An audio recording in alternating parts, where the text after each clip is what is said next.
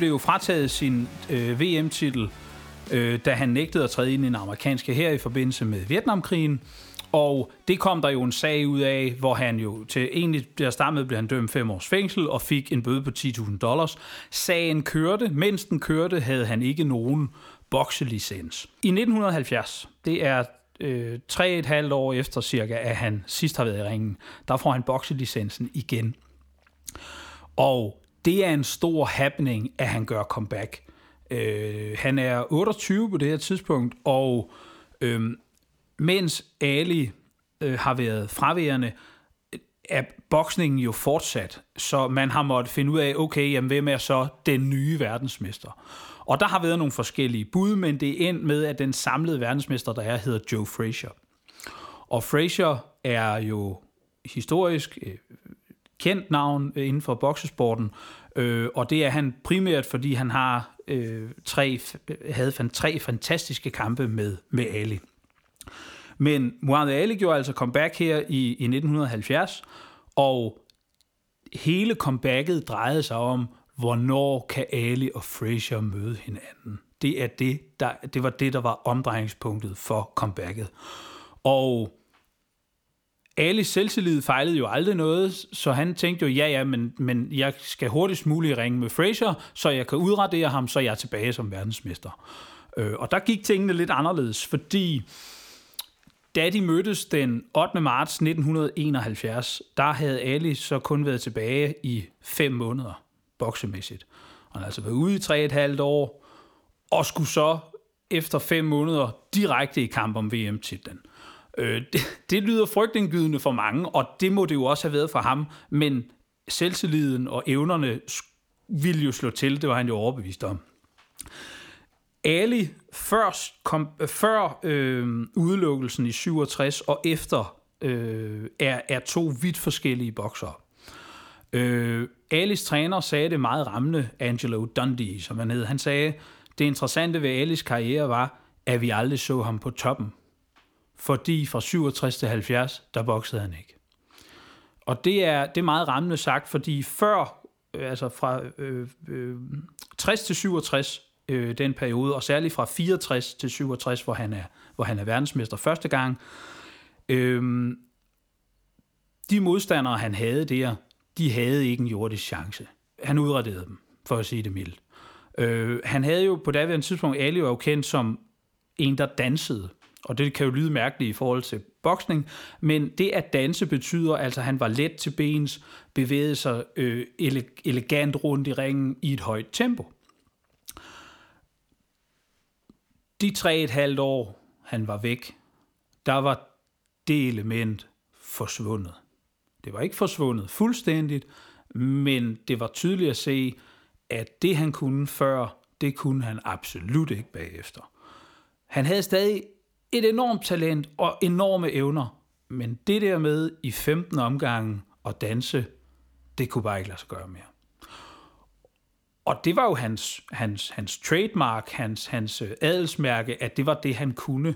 Så fandt man så ud af, som karrieren skred frem, at han havde en masse andre adelsmærker, blandt andet det at kunne tåle en på hatten, om jeg så må sige. Han kunne virkelig tåle nogle fantastisk hårde slag og komme videre uden at blive knockoutet. Og det kom han altså til at opleve i, i 71 mod Frazier øh, i Fight of the Century, som den blev kaldt kampen. Øh, det var så svært at få billet til kampen i Madison Square Garden, at øh, Frank Sinatra ikke kunne få billet. Så han var nødt til at lade sig værve som øh, kameramand for et af de store øh, magasiner i USA og som alles Alice træner huskede det mange år efter, der var en, der råbte bag mig, hey Angie, smil! Og så vendte jeg mig om, og så stod Frank Sinatra og stod, tog et billede af mig. Og det er jo, altså, så svært var det at få billet. Og øh, boksning i USA var en af de mest populære sportsgrene øh, førhen, og derfor så samtidig blev der så bygget den her stemning op omkring, okay, det er to ubesejrede verdensmestre. Begge kan retmæssigt kalde sig verdensmestre. De skal mødes nu i Madison Square Garden. Altså, du kunne ikke piske en stemning mere op, end du kunne her. Frazier havde under Alis udelukkelse hjulpet ham økonomisk øh, på flere områder. Og det, øh, det var alle selvfølgelig taknemmelige, om nu, øh, øh eller taknemmelige over, men man skal jo også se det på en anden måde, fordi Frazier var jo verdensmester, og vidste jo godt, at hvis Ali gjorde comeback, så lå der en mega kamp og ventede. Og det vidste alle jo også. Alice øh, måde at være på var jo altid, at når han skulle bokse mod nogen, så havde de jo, de havde ikke for fem øre talent, og han var så meget bedre end dem, og det ville ikke blive nogen udfordring. Og det skruede han jo op for, som han altid havde gjort, da kampen så skulle foregå mellem Ali og Fraser. Og det tog Fraser meget nært, og var noget, som, som han bar med videre som nag i lang tid. Ali og Fraser kunne ikke være mere forskellige fra hinanden med hensyn til boksestil. Ali var den her ranke bokser med, vi taler om, har talt om jabbet tidligere, med, med et langt venstre jab, rank, bevægede sig smukt rundt i ringen. Over for det havde man Fraser, som, og det skal, siger jeg med største respekt, mest af alt mindede om damptrummel. Han for frem og det var ligegyldigt, hvor mange gange han blev ramt, han blev ved med at jagte sin modstander. Så vi havde den her utrolig øh, smukke og elegante atlet, og så havde vi damtrumlen overfor. Og den konstellation, det er tit det i boksning, der er meget interessant, det er, at hvis stilarterne er forskellige, så kan der komme nogle fantastiske kampe. Ali startede kampen som lyn og torden Fight of the Century, og da tredje omgang skal til at gå i gang, der står han og peger ned i canvasen og peger over på Fraser og siger, I'm gonna whoop you, I'm gonna whoop you. Ikke? Og i løbet af kampen taler de rigtig meget til hinanden, bokserne, så meget at kamplederen på et tidspunkt siger, hold op med at snakke. Og det fanger, øh, fangede kommentatoren, eller en af kommentatorerne, øh, og sagde, jamen, øh, altså, kamplederen siger, de skal, de, de skal holde op med at tale. Har de også tid til det? Men det havde de altså. De havde tid til at, at roe hinanden, og en af tingene, alle sagde, det var, at de stod i sådan en, en clinch, altså i infight, hvor man står tæt over hinanden, så siger han til Fraser, ved du ikke, du er i ringen med Gud? Og hvor til Fraser svarede, hvis du er Gud, så er du gået galt i byen. Og sådan skred kampen altså frem, og det blev tydeligere og tydeligere, at Ali manglede rigtig meget, og manglede jo også kampform hvilket der jo ikke er noget at sige til. Han havde haft to opvarmningskampe inden øh, øh Frazier Fraser på de her fem måneder. Øh, og det var godt, han havde haft dem, men, men det, det, det, det var stadig tydeligt at se, at Fraser var en mand, der var i form, der var vant til at have mange kampe, øh, vant til at have lange kampe. I 11. omgang sejlede Ali rundt. Han bliver ramt og genfinder, genfandt slet ikke sin, øh, sin balance i omgangen øh, og, og, og sejlede ud i tårne, men, men kom sig videre, og øh, i, i 15. omgang, øh, omgangen var ikke ret gammel, jeg vil tro 15-20 sekunder gammel, der bliver, blev Ali ramt af et venstrehug fra Fraser, som øh, sender ham i gulvet. Og det sker, jamen, som lyn fra en klar himmel. Bum. Og så ligger han der. Og dramaet er jo intenst, og kampen har været fantastisk. Og så tænker jeg, okay, hvad sker der nu? Og Ali er op på tre. Man skal forestille sig, det er verdensmesteren i sværvægt, man er op imod.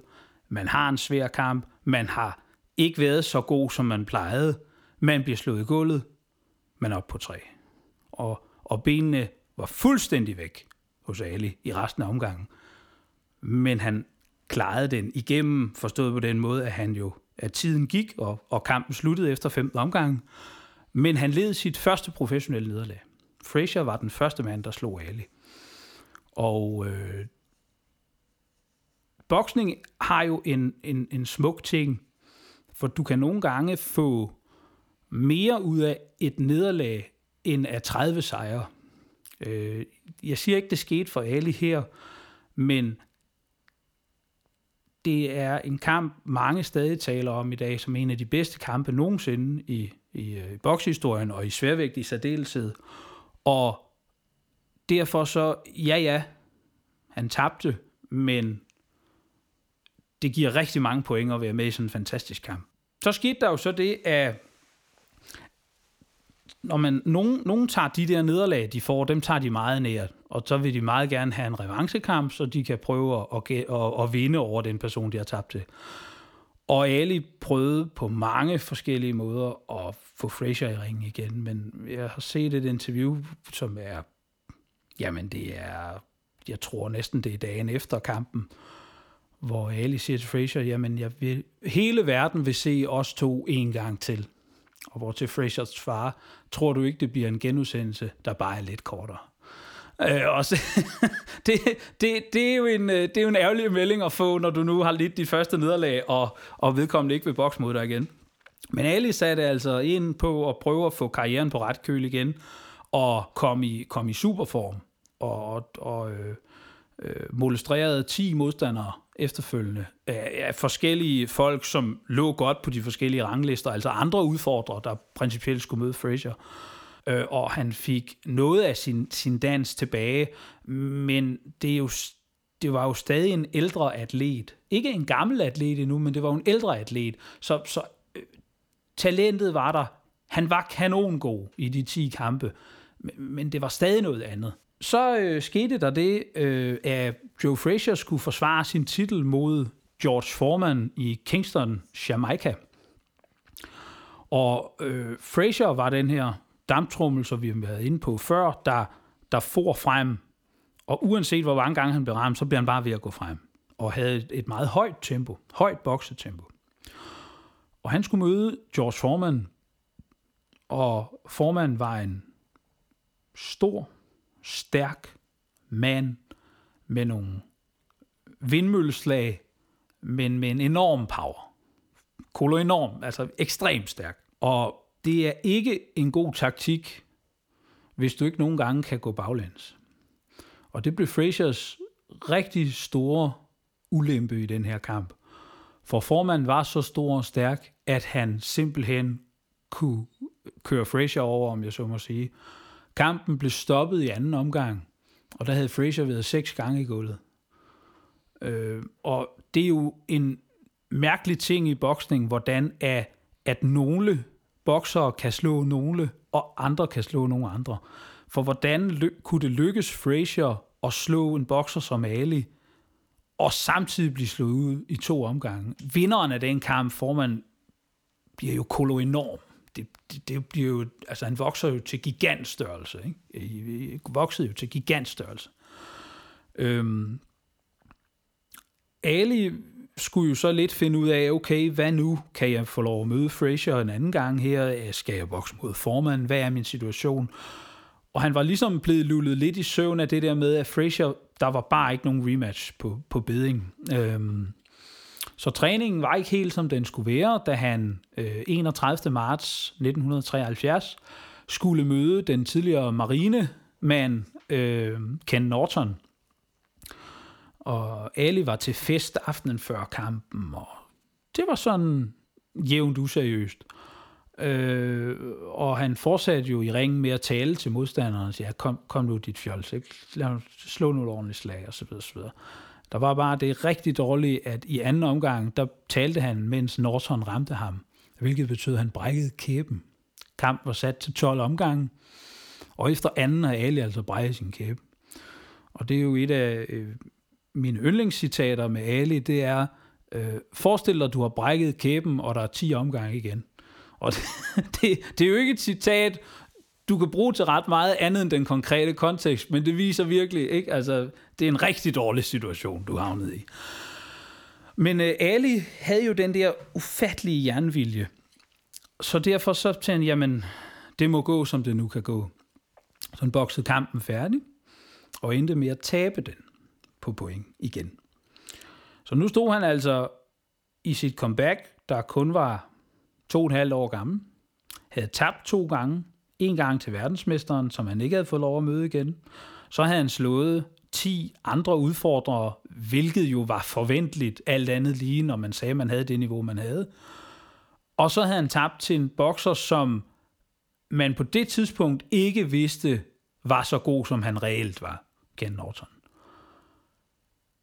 Så karrieren var jo på nippet til at, at, at at slutte, kan vi sige. Man, alle var nødt til at hive sig selv op ved, ved hårrødderne og sige, det her, nu er det min sidste chance overhovedet. Og man kan se på de, øh, han fik en, en rematch med Norton i september 73, og hele build-uppet til den kamp er, altså, Ali er var på mange måder ikke sig selv op til den kamp, fordi fokus var der, og han var meget fokuseret, men, men samtidig lå tvivlen og nade, og hvordan kommer det her til at gå, og kan jeg, og det der. Han havde ikke det gamle overlegne med at, at, at, at drille modstanderne og i godsøjne svine dem til, og det der, det var ren business, men det var jo også, nok også nødvendigt. Det lykkedes Ali at, at slå Norton i revanchekampen, øh, men efter 12. omgang, som var sidste omgang i den kamp, der, øh, var han så udmattet, og hans mangeårige ven og øh, skal vi kalde ham spirituelle træner, øh, ikke den reelle træner, men sådan en spirituel træner, der blandt andet fandt på mange af hans øh, digte og sådan noget. Øh, Drew Brown Bondini, eller Drew Bondini Brown, han ville tage tandbeskytteren ud af munden af Ali. Ali stod var fuldstændig smadret over i, i ringhjørnet, og ville ikke have det der, men altså var for, for udmattet til at sige det. Og, og Bondini der fortsatte med at vi tager tandbeskytteren ud, og alle vendte sig om og langede ham en højre, lige højre. Og jeg har aldrig set det før eller siden i Alis karriere, han på den måde mistede besindelsen. Men jeg har altid taget det som et ekstremt udtryk for, at så presset var verdens bedste bokser nogensinde på det tidspunkt. Han kunne ikke slå Norton ud i revanchekampen. Han kunne ikke være så overlegen, som han gerne ville. Han var nødt til at acceptere mine evner er blevet begrænset. Det lykkedes ham altså at vinde kampen. Fik en rematch i 74 med Frazier, som det også lykkedes ham at vinde. Så nu havde han revanceret sine to nederlag, hvilket jo var en god start. I marts 74, Ali Frazier 2, det er i januar 74. I marts 74, der fik Ken Norton chancen mod Foreman. Og Ali jeg vil ikke sige, at, at, at han mente det, han sagde, men han mente, han blev spurgt om, hvordan tror du kampen går? Og til det svarede han, jeg tror Norton vinder en sen knockout eller en pointsejr over Foreman. Og Norton blev også slået ud i anden omgang, ligesom Joe Frazier. Der er ikke noget ved at være bokser i en vægtklasse, hvis du ikke har et verdensmesterskab eller er verdensmester. Du skal have bælterne, for det er anerkendelsen. Og derfor var det jo uundgåeligt, at hvis Ali skulle have chancen øh, for at være topbokseren igen, jamen så skulle han jo møde verdensmesteren og slå verdensmesteren. Men alle, der havde set alle de her kampe og set bokserne, kunne jo lave den meget nemme matematik. Ali tabte til Frazier, han tabte til Norton, han slog dem godt nok i revanchekampe, men begge gange på point. Formand slog både Frazier og Norton ud i to omgange per kamp. Det bliver noget lort for Ali. Det var ligesom det simple regnestykke. Og det er der ikke noget at sige til, at det var regnestykket, fordi det, øh, det, det var en fuldstændig enorm præstation, der skulle til, hvis det skulle lykkes. Her kom øh, den amerikanske promotor Don King i spil. Og Don King er jo meget kendt for sit, øh, sit øh, hår, der står lige oppe i luften. Han, øh, der findes mange vitser omkring det. Han har stukket fingeren i en øh, stikkontakt, eller han er faldet ned igennem elevatorskak. Der er mange vitser om det hår, men det er den måde, man kender ham på. Han vil gerne, om jeg så må sige, være berømt, og han gik til begge de to bokser og sagde, du kan få 5 millioner dollars, hvis du bokser mod den anden. Ikke? Og det skrev både formand og Ali under på, så havde Don King bare et problem. Han manglede 10 millioner dollars. Der var han meget heldig, for der henvendte øh, Oberst Mobutu fra Zaire sig, som jo var diktator og leder af landet, og sagde, det betaler vi. Og jeg ved ikke, om man kan forestille sig, et afrikansk land i 74, der tager 10 millioner dollars op af statskassen for at betale to atleter. Det er en dårlig forretning, uanset hvad, og det er et, det, det, det er et hårdt presset budget i forvejen. Men det var altså sådan, det blev. Det, der jo kom ud af det her, det var jo, at verden for første gang havde sine øjne rettet mod Afrika i en sportslig sammenhæng.